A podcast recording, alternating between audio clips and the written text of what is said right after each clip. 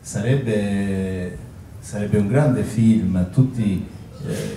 tutti gli elementi per esserlo, eh, un archetipo importante narrativo, due amici che crescono insieme e che si, poi si trovano su due fronti diversi,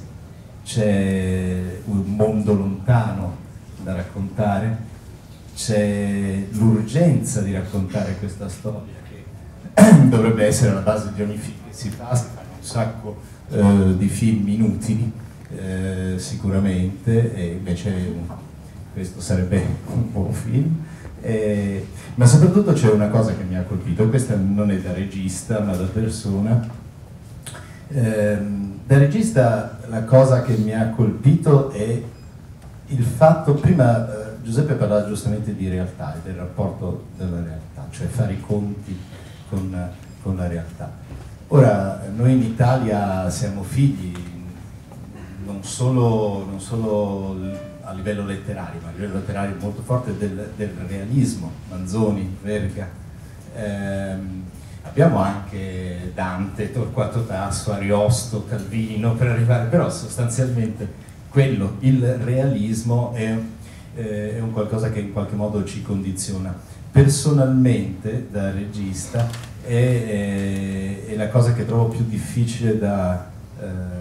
da fare oggi, i conti con la realtà come dice lui, perché eh, già definire realismo, la parola realismo andrebbe probabilmente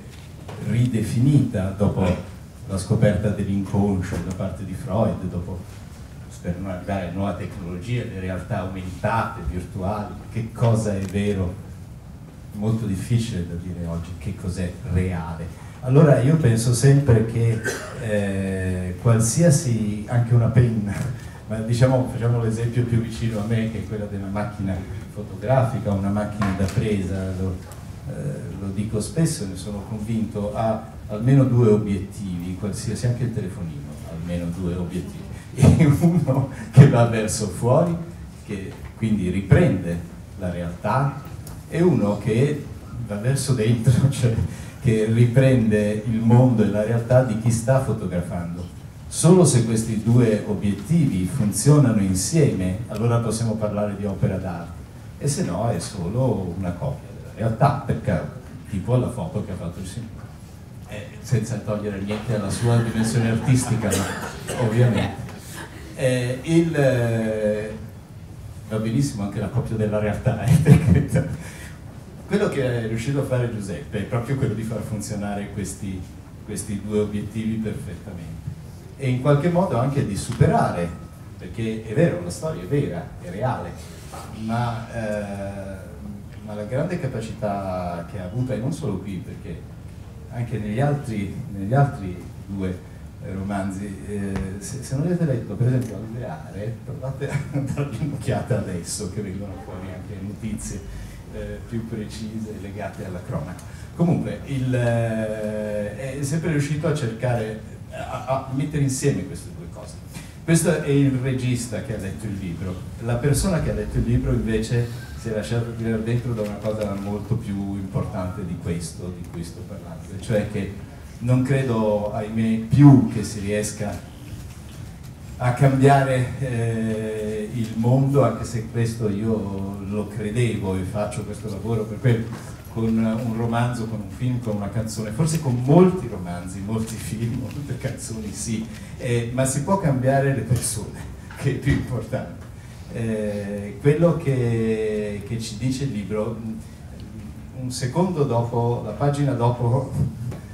quella che ha letto lei, eh, Ali ci rivela una cosa, che dovuto essere, ha dovuto subire un'operazione al cuore, e hanno dovuto mettere una valvola eh, da un, una donatrice, una bambina bianca e cristiana. Eh, quindi lui si porta dentro un pezzettino del cuore del nemico, perché dall'altra parte i nemici siamo noi. Credo che questo sia eh, il seme più importante di questo libro eh, e credo che questa sia l'unica cosa che possiamo fare eh, singolarmente, accettare nel nostro cuore un pezzetto del nemico perché eh, questo ci può permettere effettivamente di capire di più del nemico. E, e questo libro ci fa capire di più dell'Islam, molto più